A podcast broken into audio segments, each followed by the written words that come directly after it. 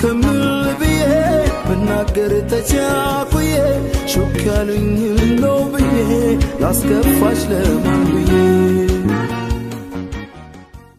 ሰላም እንዴት ናችሁ? ወደ ለጤና ፖድካስት እንኳን ደህና መጣችሁ። ማርያም እና ቅድስት ነን። በዛሬው ፖድካስታችን የምናወራው ስለ ጽንስ መጨናገፍ እና ድህረ ወሊድ ድባቴ ነው። ይህንንም ስድስተኛ ክፍል ፖድካስታችንን ዝም ብለን ሳይሆናል።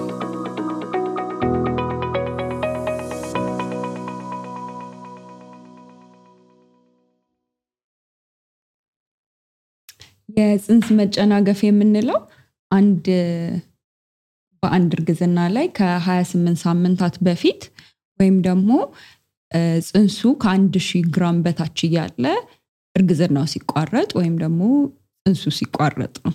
ይህንን የጽንስ መጨናገፍ እንለዋለን። አሁን በዚህ በጽንስ መጨናገፍ ላይ የሚወሩ በጣም ብዙ የተሳሳቱ አመለካከቶች አሉ። ከዚህ ዋነኛው ምንድን ነው? የእናትየዋ ጥፋት አድርጎ ማየት ነው። ሁሌም obviously በእናት ችግር ላይሆን ይችላል። ሲጀመር ማለት ነው ጽንሱ በራሱ አንድ ችግር ካጋጠመው ያው ችግር ካለበት በራሱ የሚወጣ ጊዜ አለው።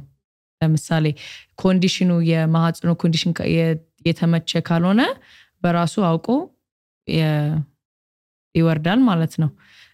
በእናትም ብቻ ሳይሆን አሁን ለምሳሌ የተወሰነ risk factors ወይስ ችግርም ሊያጋጥም ይችላል የፅንስ መጨናገፍ መጨናገፍ እና አሁን ለምሳሌ በእናትያ በኩል ኢንፌክሽን ካላት ህመም ካላት chronic disease አሁን ወይስ በህይወታቸው የሚከታተሉ ህመሞች አሉ።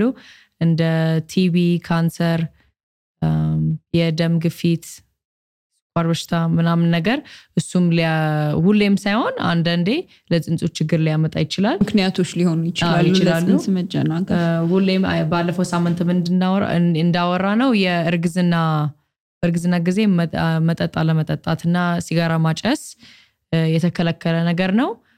እርግጥ ሁሌም ያው miscarriage cause ሊያደርግ ይችላል ግን ባያረግም እንኳን ለጽንሱ ችግር ሊያመጣ ይችላል።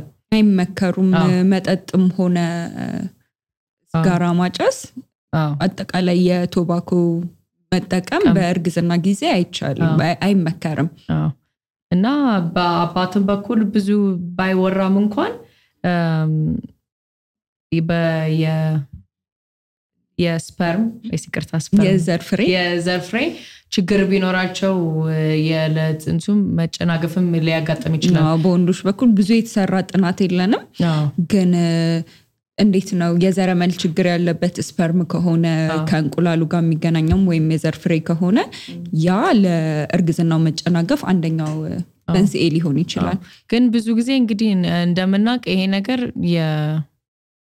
ያው ታውቆ ምናምን ሳይሆን አንዳንዴ ምንም ምክንያትም ሳይኖር ሊፈጠር ይችላል። ያው እኛም በሀገራችን ብዙ ጊዜ የምንለው ያው የተጻፈ ነገር ይሳካል። ግን ያው በእናትም ወይስ በአባትም ወይስ የጽንሱም ሳይሆን በቃ አንዳንዴ ያው አይ መያዝ ወይስ ከከበደው ያጋጥማል። በጣም የሚያጋጥም ነገር ነው። ለዚህ ለጽንስ መጨናገፍ አጋጠመን የምንልባቸው ዋና ዋና የሚታዩ ምልክቶች ምን ምንድን ናቸው አሁን ለምሳሌ የወር አበባ ብዙ ሴቶች ያው እርጉዝ ሲሆኑ ይቆማል። ግን እንደዛ እንደ period ወይስ እንደ ወር አበባ ደም ሲታይ ወይስ የማህፀን ወይስ የሆድ በጣም ቁርጠት በዛ ላይ ደግሞ ትኩሳት ከመቶ ዲግሪ ፌረንሃይት ወይም ከ37 ነጥብ 8 ሴልሲየስ በላይ ሲሆን የእርግዝና መጨናገፍ ምልክቶች ናቸው ይባላል። ሌላ ተጨማሪ ነገር ደግሞ ምንድን ነው ከብልት ውስጥ መጥፎ ጠረን ያለው ፈሳሽ መውጣት እንዲሁም ደግሞ ማንኛውም ጠጣር ነገር በእርግዝና ላይ ሆነን ከብልታችን ከወጣ እንደ ምልክት ሊታይ ይችላል። ስለዚህ ያው ሀኪም ማማከር ያስፈልገናል ማለት ነው። አንዳንዴ ደግሞ እነዚህ ምልክቶች ስለማይኖሩ ሁሌም በሀኪም እንደ የጠሩን ጊዜ እርጉዝ ስንሆን መሄድ ግዴታችን ነው። እንደዚህ እንደዚህ አይነት ነገር check ማድረግ። በአብዛኛውን ጊዜ ሴቶች እነዚህ ምልክቶችን ሲያዩ በእርግዝና ላይ ሆነው እንዴት ነው የተለመደ ነው አለ አይደለ normal ነው የተለመደ ነው ብለው ስለሚያስቡ ሀኪም አያማክሩም ስለዚህም ጉዳቱ በጣም ከደረሰ በኋላ ነው ሐኪም ጋር የሚሄዱት። ለዚህም ነው የቅድመ ወሊድ ክትትል በጣም አስፈላጊ የሆነው። በዛ ጊዜ ላይ የሚታዩንም ምልክቶች በሙሉ ለሐኪም በምናማክርበት ጊዜ ያለውን ሁኔታ ማወቅ እንችላለን። ሌላው ደግሞ ምንድነው እነዚህ ምልክቶች ስለታዩ ብቻ እንዴት ነው የፅንስ መጨናገፍ አጋጥሞናል ማለት አይደለም። ለዚህም ሄደን ማረጋገጥ አለብን። ሐኪም ጋር አሁን ለምሳሌ ብዙ ሴቶች ያጋጥማቸዋል። በጣም ብዙ ደም ሳይሆን ትንሽ ትንሽ እንደ spotting በቀን እየተወሰነ ሞዴስ የማይሞላ ሊኖር ይችላል። እና እሱ የ miscarriage ምልክት ሳይሆን አንዳንዴ ዝም ብሎ ሌላ ችግር ወይስ መድኃኒት ሊሰጠሽ ይችላል ጽንሱ በደንብ እንዲያድግ ማለት ነው። በተቃራኒ ደግሞ አሁን ምንም ምልክት ሳይኖርሽ በየስድስት ሳምንት checkup ወይስ በየስምንት አስር በቃ የምትሄጂበት ጊዜ stage ኦች አሉ። ባለፈው ሳምንት ያወራነው። አሁን ለምሳሌ በስድስት አምስት እስከ ስድስት ሳምንት የልብ ትርታ መስማት ይኖርብናል። ግን እስከ ስድስት ወይስ እስከ ሰባት ሳምንት ካልተሰማ ወይስ መድኃኒት ያስፈልገናል። ካልሆነ ደግሞ ያው ዶክተሮቹን በራሳቸው መንገድ ያው ለማስወረድ ይሞክራሉ። አሁን ሌላ ነገር ደግሞ ቀጣዩ የምናወራበት ነገር ምንድን ነው? አንድ ሴት የሕክምና ባለሙያ ጋር ሄዳ የፅንስ መጨናገፍ እንዳጋጠማት ካረጋገጠች በኋላ ምን ምን ነገሮች ናቸው የምታገኘው? ከሕክምና ባለሙያም ሊሆን ይችላል። አጠቃላይ የምታገኛቸው አገልግሎቶች ምን ምንድን ናቸው? ሐኪሙ የሚያደርግላት ነገር ወይም ሐኪሟ የምታደርግላት ነገሮች ያው መድኃኒት ከነ ኬሱ ይለያያል። መድኃኒት በእርግጠኝነት ይሰጣቸዋል ወይስ በራሱ ደግሞ ሁሉም ነገር ከጨረሰ መድኃኒት ላይ ያስፈልጋቸው ይችላል። ግን just ለማረጋገጥ check ብዙ ጊዜ ከአስር ቀን ከሁለት ሳምንት በኋላ checkup ይኖራል ማለት ነው። ማህፀን ውስጥ የቀረ ነገር እንደሌለ ሁሉም ነገር ደህና እንደሆነ check ይደረጋል። በዚህ በሁለት ሳምንት ውስጥ አሁን ለምሳሌ የግብረ ስጋ ግንኙነት እንዳይደረግ ይመከራል። ብዙ እረፍት ያስፈልጋል። በዚህ ሰዓት ልክ እንደ ብዙ ያው ስለ ባለፈው ሳምንት ያወራ ነው። ልክ እርጉዝ ስትሆኚ ብዙ ምልክቶች አለዋ። ሆድሽ የሚረብሽሽ የሚያምሽ አይነት ነገር ወደ ላይ ማለት ድካም ምናምን፣ እሱ ደግሞ የተወሰነ ጊዜ ይፈጃል ለመልቀቅ እም፣ እርጉዝም ባትሆኚ ማለት ነው። እና እሱም ያው ከአስር ቀን ወይስ ከሁለት ሳምንት በኋላ ከሕክምና ሄደሽ ሁሉም ነገር ደህና መሆኑን check ያደርጉልሻል። ያው በአጠቃላይ የድህረ ውርጃ ክትትል የሚባል ነገር አለ። እና በዛ ክትትል ጊዜ እንዴት ነው? ሰውነታችን ላይ ያሉትን ብቻ ችግሮች አይደለም። ያን ይሄ የፅንስ መጨናገፍ በሁሉም ሰው ላይ በእናትየዋም በአባትየዋም ላይ የስነ ልቦና ቀውስ ያስከትላል። ምክንያቱም እንዴት ነው? እየጠበቅሹ የነበረ ነገር ተደስተሽ እየጠበቅሹ የነበረ ነገር መሀል ላይ ሲያቆም አብዛኛውን ጊዜ እንዴት ነው በአብዛኛው ደግሞ የሴቶች ችግር ነው ተብሎ ስለሚታሰብ ሴቷ በማህበረሰቡ ዙሪያ የጥፋተኝነት ነው ማህበረሰቡ ብቻ ሳይሆን እራሷ ሴቷም የኔ ጥፋት ነው ብላ ታስባለች። ስለዚህ በጣም ከፍተኛ የሆነ ጭንቀት ውስጥ የአእምሮ መረበሽ ውስጥ ይገባሉ። ዋናው ማወቅ ያለብን ነገር አንድ ጊዜ የፅንስ መጨናገፍ ቢያጋጥመን or ሴት ልጅ ላይ ቢያጋጥማት ማለት ሁሌም ያጋጥማታል ማለት አይደለም። እዛ ላይ ደግሞ በጣም important የሆነ ነገር በምንም አይነት መንገድ የእናት ጥፋት አይደለም። የፅንስ መጨናገፍ የሚያጋጥም ነገር ነው። በብዙ ሴቶችም እርጉ- እርጉዝ መሆናቸው ሳያውቁ ስለሚፈጠርባቸው normal አይመስለንም እንጂ almost ወደ ከሰባ percent በላይ ሴቶች በህይወታቸው ላይ የሚያጋጥም ነገር ነው። የ- የፅንስ መጨናገፍ በተለያዩ ምክንያቶች ያጋጥማል። ያው ቅድም እንደተናገር ነው በተለያዩ ምክንያቶች ያጋጥማል እና እንዴት ነው ባጋጠመ ጊዜ የሕክምና ባለሙያ ጋር ሄደን በመመርመር በምክንያት እንደተከሰተ ማወቅ እንችላለን። ከዛ በተጨማሪም ደግሞ በድጋሚ ሊያጋጥም የሚችልበት እድል ካለ እሱ ላይ መፍትሄው ላይ መስራትን ከሐኪም ባለሙያችን ጋር በመማከር መስራት የምንችለው ነገር ነው። ማስቀረጥ የምንችለው ነገር ስለሆነ የህክምና ባለሙያ ማየት ሁሌም የሚመከረን። እ፣ ሌላ ደግሞ ሳናነሳ የማናልፈው ነገር ምንድን ነው? ከአንድ ጊዜ በላይ የፅንስ መጨናገፍ ሊያጋጥም ይችላል አንዳንድ ሴቶች ላይ በህክምና ከሶስት ጊዜ ሶስት ጊዜ አንድ እናት የፅንስ መጨናገፍ ካጋጠማት ተደጋጋሚ የሆነ የፅንስ መጨናገፍ ተብሎ ይጠራል በሕክምና ማለት ነው። እና ይሄም በሚያጋጥምበት ጊዜ የተለያዩ የሆኑ ምርመራዎችን የሕክምና ባለሙያ ታዝልናለች ወይም ያዝልናል። ይሄም መንስኤውን በማወቅ መፍትሄው ላይ ለመስራት እንድንችል ያስችለናል ማለት የሚደበቅ ነገር ስላልሆነ ቶሎ like አሁን ብዙ ሴቶች ያው ብዙ ሳይሆን ማውቃቸው ሴቶች አሁን ለምሳሌ ይሄ ችግር ለስድስት ዓመት ሰባት ዓመት ያው ለረዥም ዓመት ምናምን ያሳልፋሉ፣ ግን እ፣ ህክምና አይሄዱም እና አሁን ያው of course ያው ለጤና ኢትዮጵያ ወደ ህክምና መሄድ ያው እንደግፋለን። ግን አሁን ሴት ልጅ ቶሎ ብትሄድ እንደዚህ አይነት ችግር ቢያጋጥማት ቶሎ ማፋኝ- ማግኘት ይችላሉ እና መድኃኒት የሚሆን የባሏም ችግር ሊሆን ይችላል አይታወቅም። እና ያው ብዙ ስቃይ እንዳናሳልፍ ብናረጋገጥ ይሻላል ብዬ አስባለሁ። አሁን ሌላው ደግሞ በደንብ የማይወራበት እ፣ የፅንስ መጨናገፍ የሚያስከትለው ችግር ምንድን ነው? የስነ ልቦና ቀውስ ነው። ያው ቅድም በትንሹ ለመግለጽ ሞክረነዋል። ይሄ እንዴት ነው? አንድ ልጅን ማጣት በጣም ከባድ ነገር ነው።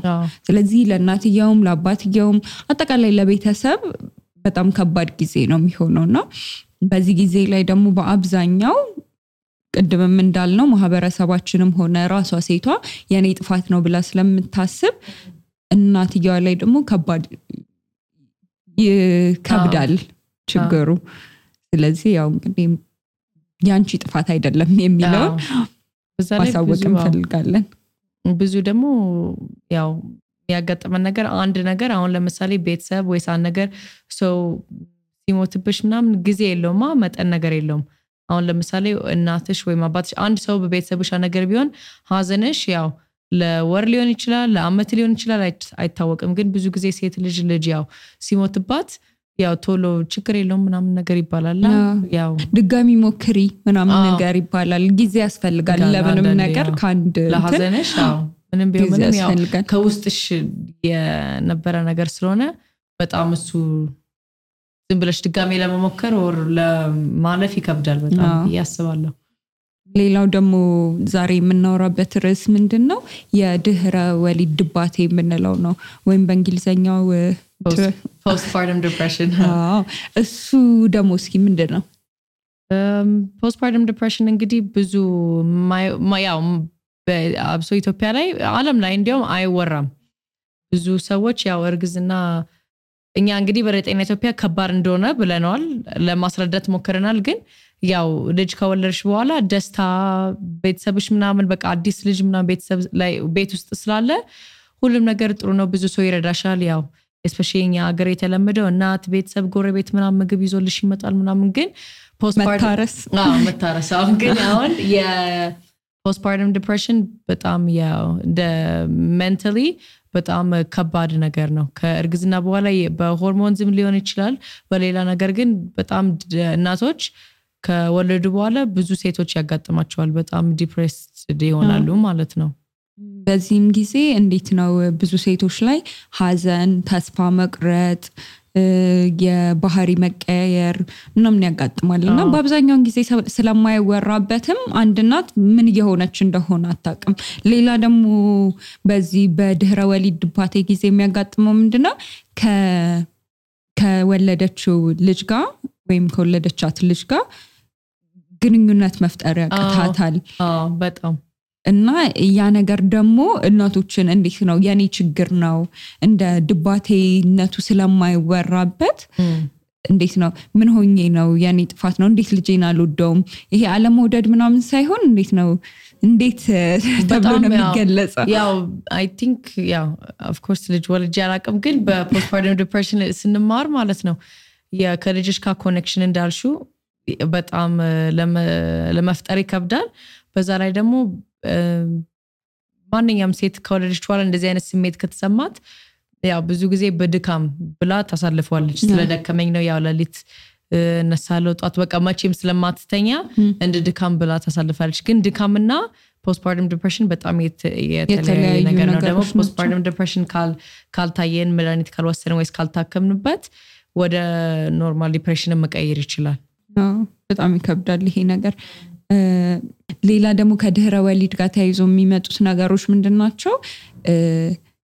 ምናባዊ ምስል እንድናይ hallucinate እንድናደርግ በቃ ሲከፋ ወደ እያንዳንዱ ከፍተኛ የሆነ የስሜት መረበሽ ይሄም እንዴት ነው የሕክምና ባለሙያ ካላማከርን በጣም ከባድ የሚሆን ጊዜ ነው የሚሆነው። በዛ ላይ ለእናቱም በጣም ይከብዳል፣ ግን ለልጁም በጣም አሁን ለምሳሌ እናት የ postpartum depression ላይ ካለች ማለት ነው ልጇ ዳይፐርም ያው መቀየር ካለበት ላትቀይር ትችላለች። ያ አልቅሶ ምናምን ሲያደር ዝም ልትለው ትችላለች። ይሄ connection እንዳልሽው ልክ ስለማይኖር በጣም ይከብዳል ለእናትም ለልጅም ያው አባትም ቤተሰብም ትልቅ ችግር ነው ብዬ አስባለሁ። እና ሌላ ደግሞ የድህረ ወሊድ የአእምሮ መረበሽ የምንለው አለ። ልክ እንደ ድህረ ወሊድ ድባቴ በጣም ሁሌም እንዴት ነው አብዛኛውን ጊዜ ባይታይም ይሄም ያጋጥማል። ይሄ ደግሞ በይበልጥ የሚከሰተው ከዚህ በፊት ላይ የአእምሮ ችግር ኖሮባቸው የታከሙ ሴቶች ላይ ይሄ ሊያጋጥም ይችላል ማለት ነው። ከፍተኛ የሆነ የአእምሮ መረበሽ ያጋጥሟቸዋል እና አብዛኛውን ጊዜ ይሄ የድህረ ወሊድ ድባቴና የድህረ ወሊድ የአእምሮ መረበሽ የምንለውን በአብዛኛው የሚታየው ከወሊድ ከሁለት ሳምንት በኋላ ነው።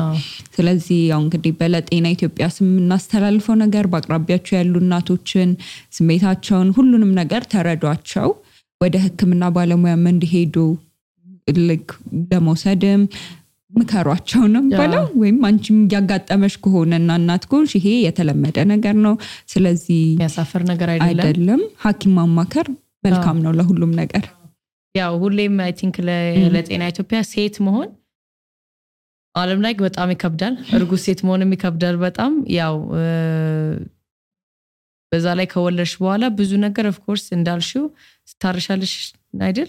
ግን በብዙ ነገር ራስሽ ነው የምትሰሪው እና normally እንኳን postpartum depression ባይኖርስ ጭንቀት ውስጥ መግባትሽ አይቀርም። ያው ዞሮ ዞሮ ብዙ እናቶች እና ሁሌም እናትም ሴትም መሆን ትልቅ ስራ ነው ብዬ አምናለሁ። ዋናው ነገር ከምታ ይሄ እንደ በፊት ማለት ነው። በፊትም ሳይሆን የተለመደው ነገር ሴት ወይም እናት ብዙ ነገር ይዘን ነው የምንኖረው። ወር ጭንቀታችን ሀዘናችን ምናምን ይዘን ሰው እንዳያቀብን ወይስ ያው ወሬ እንዳይሆን ምናምን ብለን ነው የምናስበው። ግን በጣም ያው ሴቶችና እናቶች የምናሳልፈው ነገር በጣም ከባድና ትልቅ ነገር ስለሆነ በአይኔ ሁሌም ሕክምና ጓደኛ፣ ቤተሰብ ምናምን ማማከር ይጠቅማል እንጂ አይጎዳም ብዬ ነው የማስበው እና ያው ሁሌ ስንማከር ወደ መፍትሄ እንደርሳለን። ስለዚህ እንዴት ነው በለጤና ኢትዮጵያ ስም ማንኛውም አይነት አንድ ሴት ከወለደች በኋላ ወይም ደግሞ የፅንስ መጨናገፍ አጋጥሟት እንደ ራሷ እንደ ድሮ አይነት ስሜት እየተሰማት ካልሆነ ሐኪም ማማከር አለባት። ግዴታ ነው። እንግዲህ ይህንም በለጤና ኢትዮጵያ ስም የምናስተላልፈው መልእክታችን ነው። የዛሬውን ፖድካስታችንን እዚህ ላይ ጨርሰናል። ለየተጨማሪ መረጃ ለጤና ኢትዮጵያ dot com ስለ miscarriage እና postpartum blog fact sheet አለ። ጥያቄ ወይስ መልእክት ካላችሁ በቴሌግራም፣ ትዊተር፣ ፌስቡክ፣ ኢንስታግራም በፈለጋችሁበት መንገድ መላክ ትችላላችሁ። ያው እንግዲህ እስከሚቀጥለው ሳምንት ሰላም ቆዩን። ብናገር ተቻኩዬ ሹክ ያሉኝ ነው ብዬ ላስከፋሽ ለማን ብዬ